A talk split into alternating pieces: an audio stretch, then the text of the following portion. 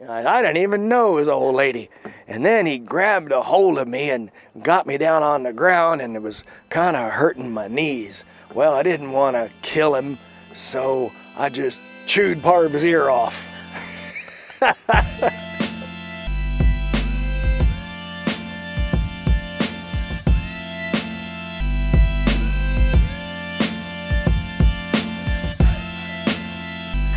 Alright, ladies and gentlemen, if you were tuned in, we had to cut the last one short because mom came home. But uh, what do they say? Strike while the iron's hot.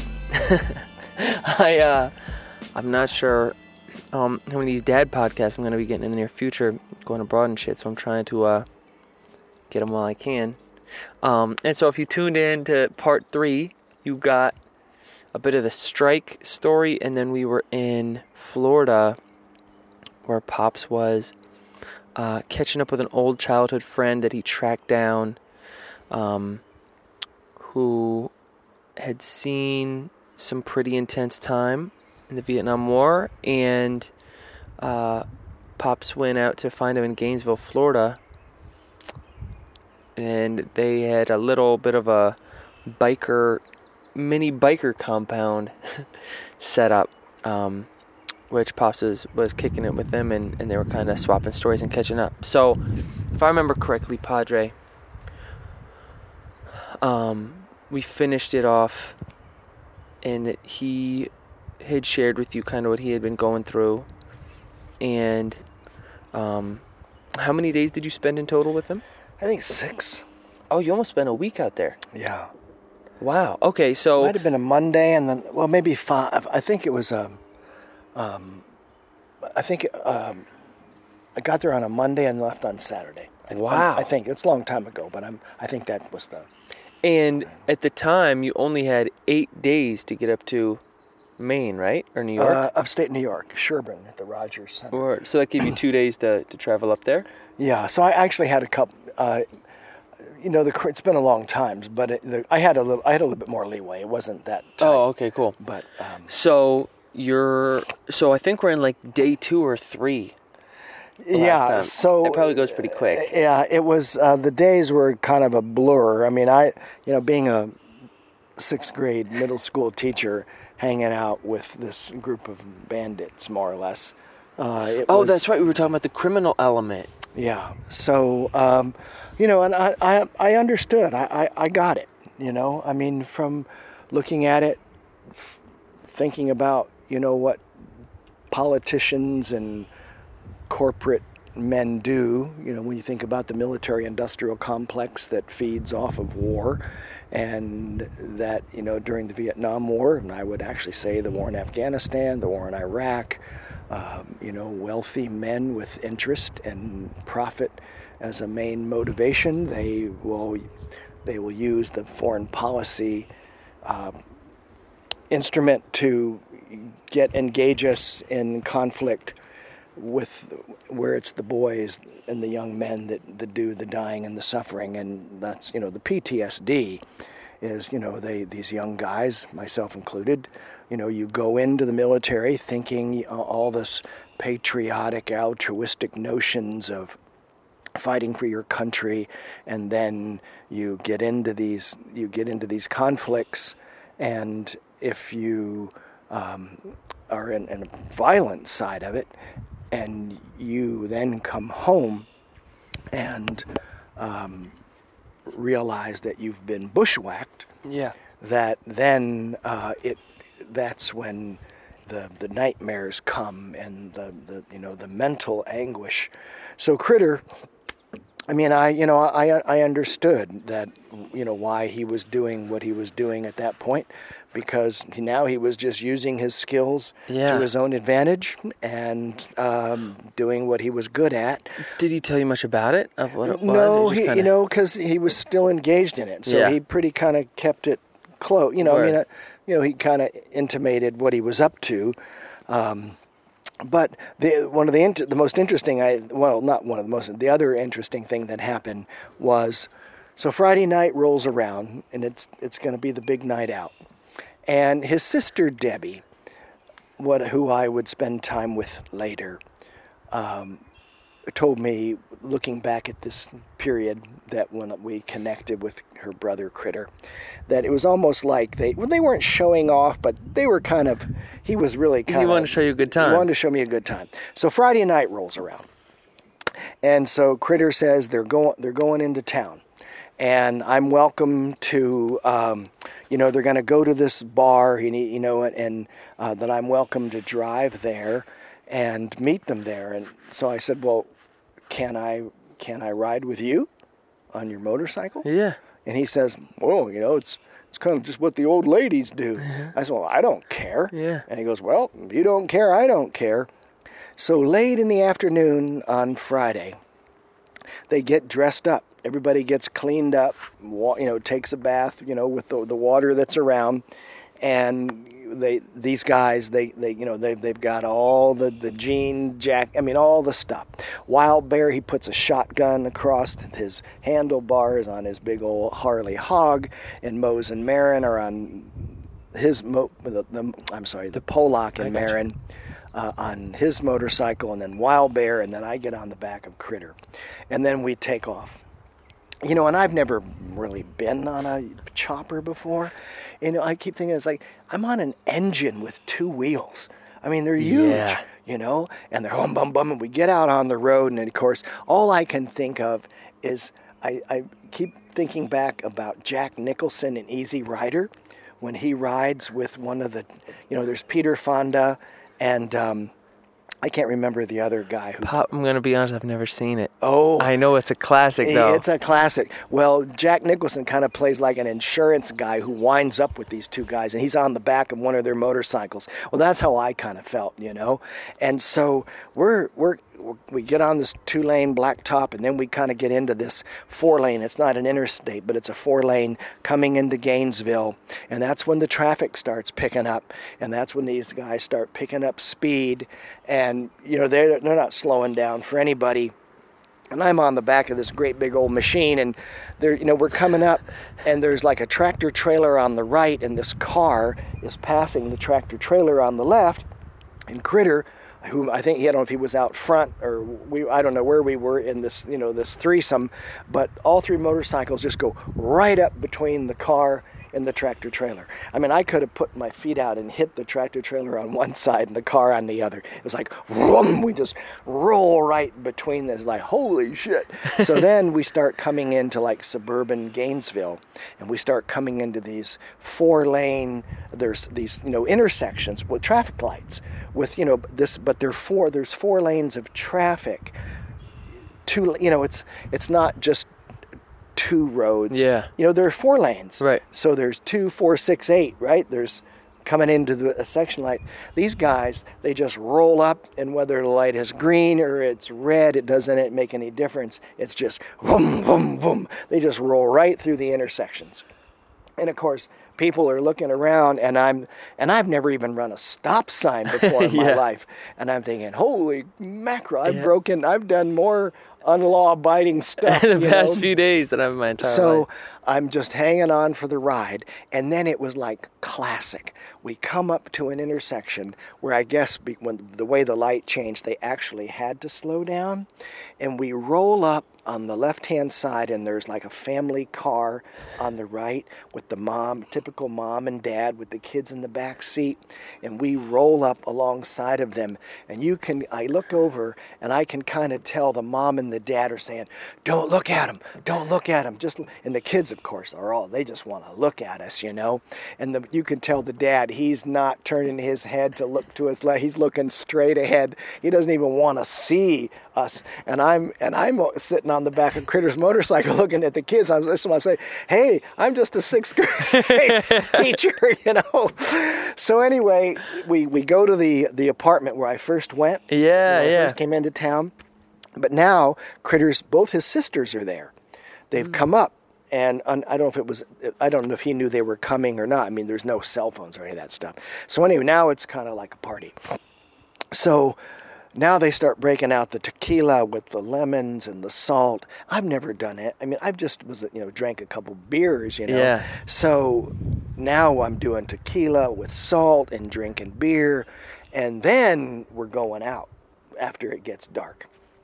So everybody's on the motorcycles. Critter's sister, they didn't they didn't come with us. First, we just after dark, we roll out to this like a country bar. And as soon as, and now we've picked up some other bike. I don't know how many of us there are now. We we pull into this parking lot. And before they even shut their motorcycles off, like the owner or the manager comes out. You know, he's got a cowboy hat on and, you know, all that stuff. And he comes out and he goes, oh, no, no, please, please don't come in. Last time you guys came in, I lost business. People left. They haven't come back, you know, and like, well, and then, you know, Critter just says something like, well, fuck you. If you don't want our business, we don't want to be here. So we get back on the motorcycles and we go back closer into Gainesville. But now we kind of go like to a, a bar that's kind of a, um, it's kind of eclectic because there's bikers in there, there's college students, there's construction, you know, a lot of different young people. Because all these, everybody's in their twenties, yeah. You know. I guess I'm in my, yeah, I'm in my late twenties too. So we go in and, you know, I'm trying to maintain some semblance of sobriety. But, you know, still drinking beer, and the guys are shooting pool, and, you know, it's it's late. I mean, you know, and so I, it reaches a point where the crowd starts thinning out. So it's like, obviously, it's time to go home. So I'm looking around because I haven't seen Critter in a little while. And I thought, well, he must be outside. So I go walking out of this bar. And then when I walk out, there's like an asphalt parking lot with street lights up. And there's like a big circle of people in this parking lot. And I'm breakdancing, I'm sure. Yeah. And so I'm thinking, ooh, that, that's kind of like a, a fight, you know, like everybody looking, you know, like in a big circle. Yeah. So I'm thinking, oh, crap. So I kind of start moving around the edges looking for Critter, and I can't find him. And then I hear this voice coming from the two guys that are on the ground. I hear this voice say, if you don't let me up, I'm going to kill you. And then it, everything, you know, gets real quiet. And, oh, wait a minute, is that right? Yeah. And then the, then it gets kind of real quiet. And then you, this woman, you know, a young woman who's around, she comes up and goes, oh, you bikers, whenever you're around, there's always trouble. And Wild Bear's standing there, and he goes, rah, and he just pushes her and, you know, throws her up against a car hood, you know. And I'm thinking, Jesus Christ. So then I'm thinking, holy shit, that was, that's Critter. This, something's wrong. This guy, number one, wouldn't start a fight. And number two, if he was in a fight, it wouldn't last long because he's killed too many people up close, you know? Yeah. It, it wouldn't, it just, he's a warrior, you know? So I'm thinking, God, so, something's going on. So I'm trying to push my way closer. And then I hear my buddy's voice. And he's, and these two guys are still on the ground, you know, on the, on the asphalt. Are they like tussling? Like, well, now they're just kind of, you know, lying mm-hmm. there, but they're, you know, like holding on to each other. Yeah. And then you, you hear this voice say, say, let me go. And the other guy goes, let me go. And then Dickie's, well, Critter's voice goes, say, let me go, please. And the guy goes, let me go, please.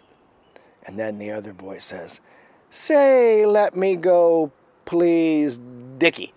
And the guy goes, let me go, please, Dickie. And then he says, say, let me go, please, Uncle Dickie. And the guy goes, let me go, please, Uncle Dickie. And then they separate. And Critter gets up and he comes walking through the crowd. Of course, like, you know, Mose is separating the waves. He gets up and the crowd just moves out of the way and he comes over. Of course, I'm with him, so he goes over to his great big old motorcycle and he gets on and I get on the back and he cranks it over. And then we don't even go three feet and he just kind of, we just kind of go over.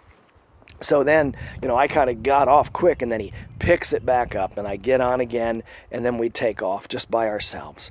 And I had mentioned earlier that I thought it, how nice it would be maybe if we could just go for a ride. Mm. So all the way back to Hog Heaven, it's just me and him. It's a moonlit night and he's just rolling down those two-lane blacktops, just the two of us on this great big old motorcycle. And it's it's just beautiful, you know. So we get back to Hog Heaven. By the time we get there, all the other bikers and their old ladies, they're already there. Their motorcycles are shut off, and they're in the hooch. So, you know, he parks his motorcycle, shuts it off, and I get off and I walk in the hooch, and, you know, I kind of go over, and I don't know what I did. I just sat down or something. And then a couple minutes later, he comes in. And you could hear it. He stopped. They had a they had a cooler right outside the door, like for water, drinking water and stuff. Well, you could kind of hear him out there, like whoop, whoop, it was spitting, you know, and stuff.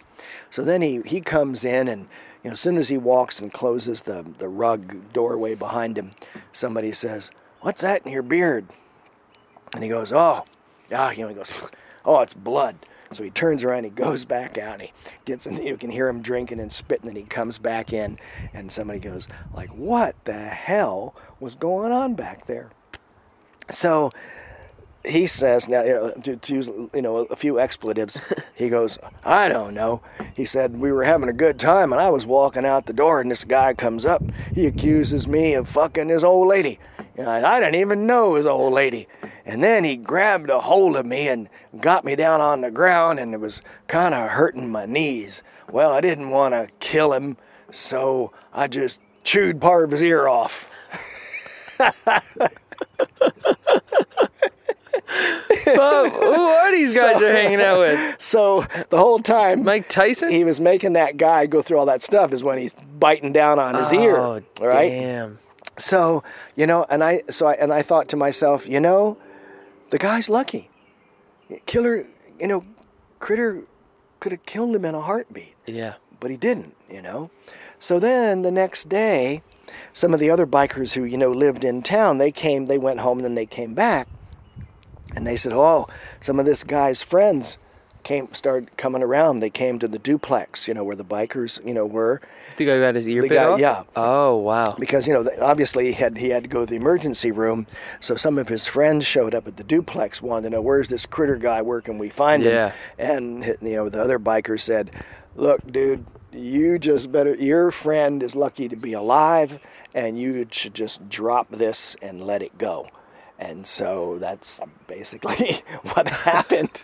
So needless to say, the next day, Critter said, oh, no, you got to stick around. We're going to have a party, you know. And, and he said, you know, you got to stick around. It's a good time. Be a lot of guys, a lot of old ladies. And he said, you know, everybody's going to have a good time. But you just got to remember to always kind of pay attention to what's going on. Don't let yourself get too carried away, because some of these guys are, you know. Yeah. So I thought, you know, it sounded great, but I kept thinking, you know, this this is, this not, is not the lifestyle th- for me. This is not my lifestyle. This is not really the kind of people I'm used to hanging out yeah. with.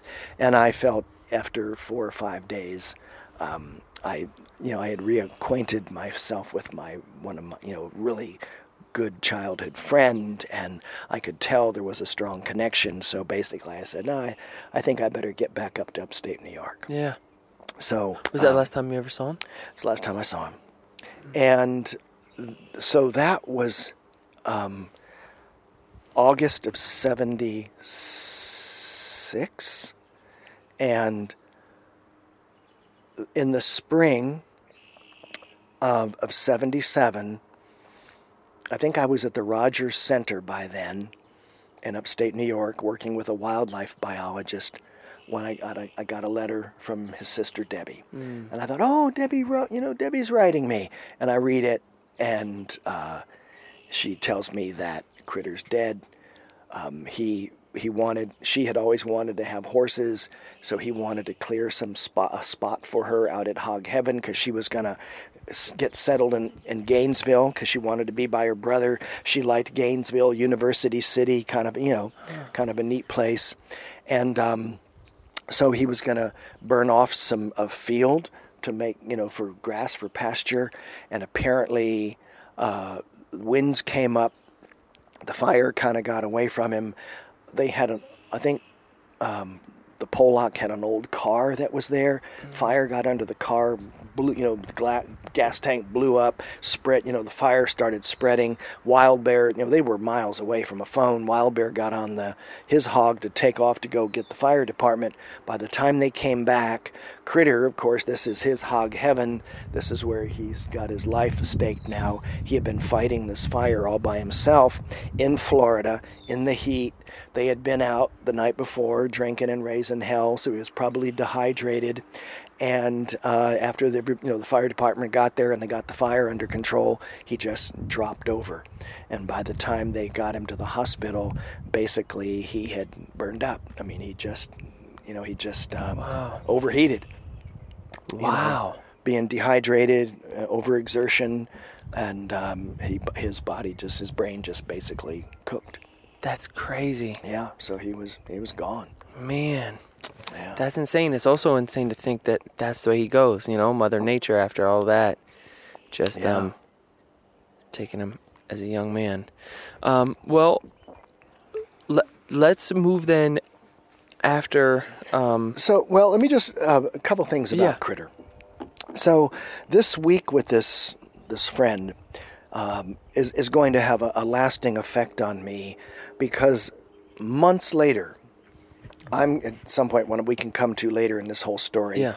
that that I'm going to decide to uh, write a young adult novel, and um, it, I I want to want it to be about the Vietnam, my experience in the Vietnam War. And, of course, now I start reading a lot about Indochina and the Vietnam War, about U S foreign policy. And then at some point later, I decided that, you know, I wanted to write a story about Critter. Mm. Because now, once I learn, uh, this is many, many months later, I, I start learning a lot about why we didn't belong in Vietnam, and how so many young men like him had been betrayed by our government and our system, that I felt I wanted to write. I was going to write a um, a biography of him. Mm. So I actually went back to Miami and spent time with his mom and dad. I spent time with his grandmother. His mom went with me to his grave in Miami. Oh, wow. I spent more time with his sister, and gathering all, you know, the, this in, in my journal, you know, yeah. this is all in the, in all in my autobiography. Uh, but I realize I reach a point where I realized I didn't want to write a biography, because I didn't really know if his family really wanted, on paper, in a, in, you know, in a story about him, about the last part of his life. Hmm. I felt they really, they deserved to be proud of him as the warrior that he was. And had he been a warrior during World War Two like his father, he would have been, uh, you know, his his decorations would have meant so much more. He would have been, you know, I mean, people would have been so proud of yeah. him, but it was the Vietnam War. He probably would have been, you know, he wouldn't have suffered as much from all the uh, mental... stress that came afterwards and all the P T S D and yeah. yeah. So that's when I decide uh, years later that I'm going to I'm going to write a, a young adult novel, and he's going to be one of the main characters as a warrior and what it means to be a warrior. How many years about was it later that you decided to go for it? Uh, let's see. So this so uh, Critter is in seventy-six. And this is in the eighties. Oh, wow. Yeah, so it must be, well, it's when we came, it's when we were in New Zealand. So this is ninety. Oh, wow. Yeah, yeah. Oh, man, so that's way ahead. I didn't even realize. Yeah, yeah. He stayed with me a lot. I, you know, every, every almost every book, I mean, I've got, if you go upstairs and look at my bookshelf, that whole bottom shelf is nothing but books on Vietnam. Yeah. And um, I didn't realize that's kind of where the Vietnam... sort of kernel started, I guess, of that whole thing. Yeah, in a way. In, in a sense, yes, because it, I, you know, I, I always start, you know, I start thinking about him in the context context of what I'm, I'm learning about yeah. the war in Indochina.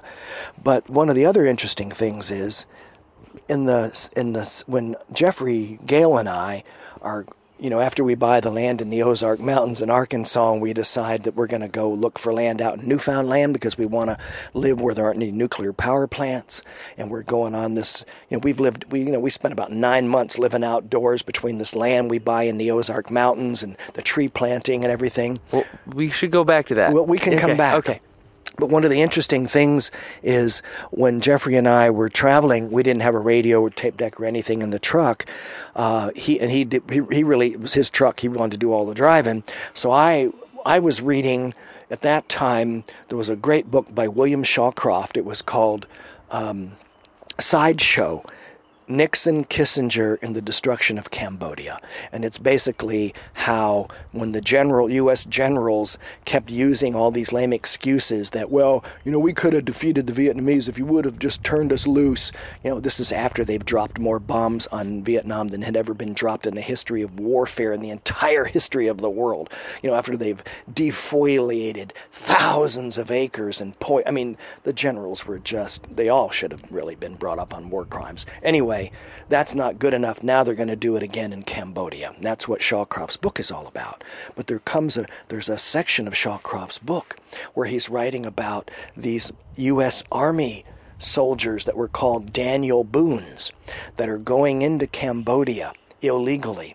No insignia, nothing on their uniforms. They're traveling with Vietnam, you know, with Vietnamese Rangers, search and destroy missions. And I'm reading this, and and I'm and that's all. But when I'm, you know, in, Put it together. in Nova Scotia, yeah. you know, in a pick, you know, a truck, thinking, holy shit, that was Critter. That's what he was doing. He didn't have the name for it when he was explaining it to me, but that's basically what the program that he was a part of at the time, uh, when that's when basically they were, you know, had this excuse that, well, the Viet Cong are hanging out in Cambodia, yeah. so we need to be able to go after them. But, um, yeah, so that's the, wow. that's the Critter story. Okay, so that's, that's crazy. I, I knew some of that, not all of it, and I feel like there are always some hidden gems in there. I, um... And so I wanted to take it back a little bit um, to the Rick Rogers story and the sort of how the nature, nature outdoorsman aspect develops once you kind of get up there and get into the the whole Martin trapping extravaganza. Oh, yeah. I guess yeah. we'll we'll get it next time. All right, hold that thought. Telling them in chapters, Mama's home. All right. Well, thanks, Kate. Thank you, Pop. Thank you for appreciate for being so open. All right, y'all. Thank you for tuning in. As always, uh, drop this man a line at earthtalesandbirdsong at gmail dot com. You know where to find him. Um, thank you for tuning in. Thanks, Pop. You're welcome.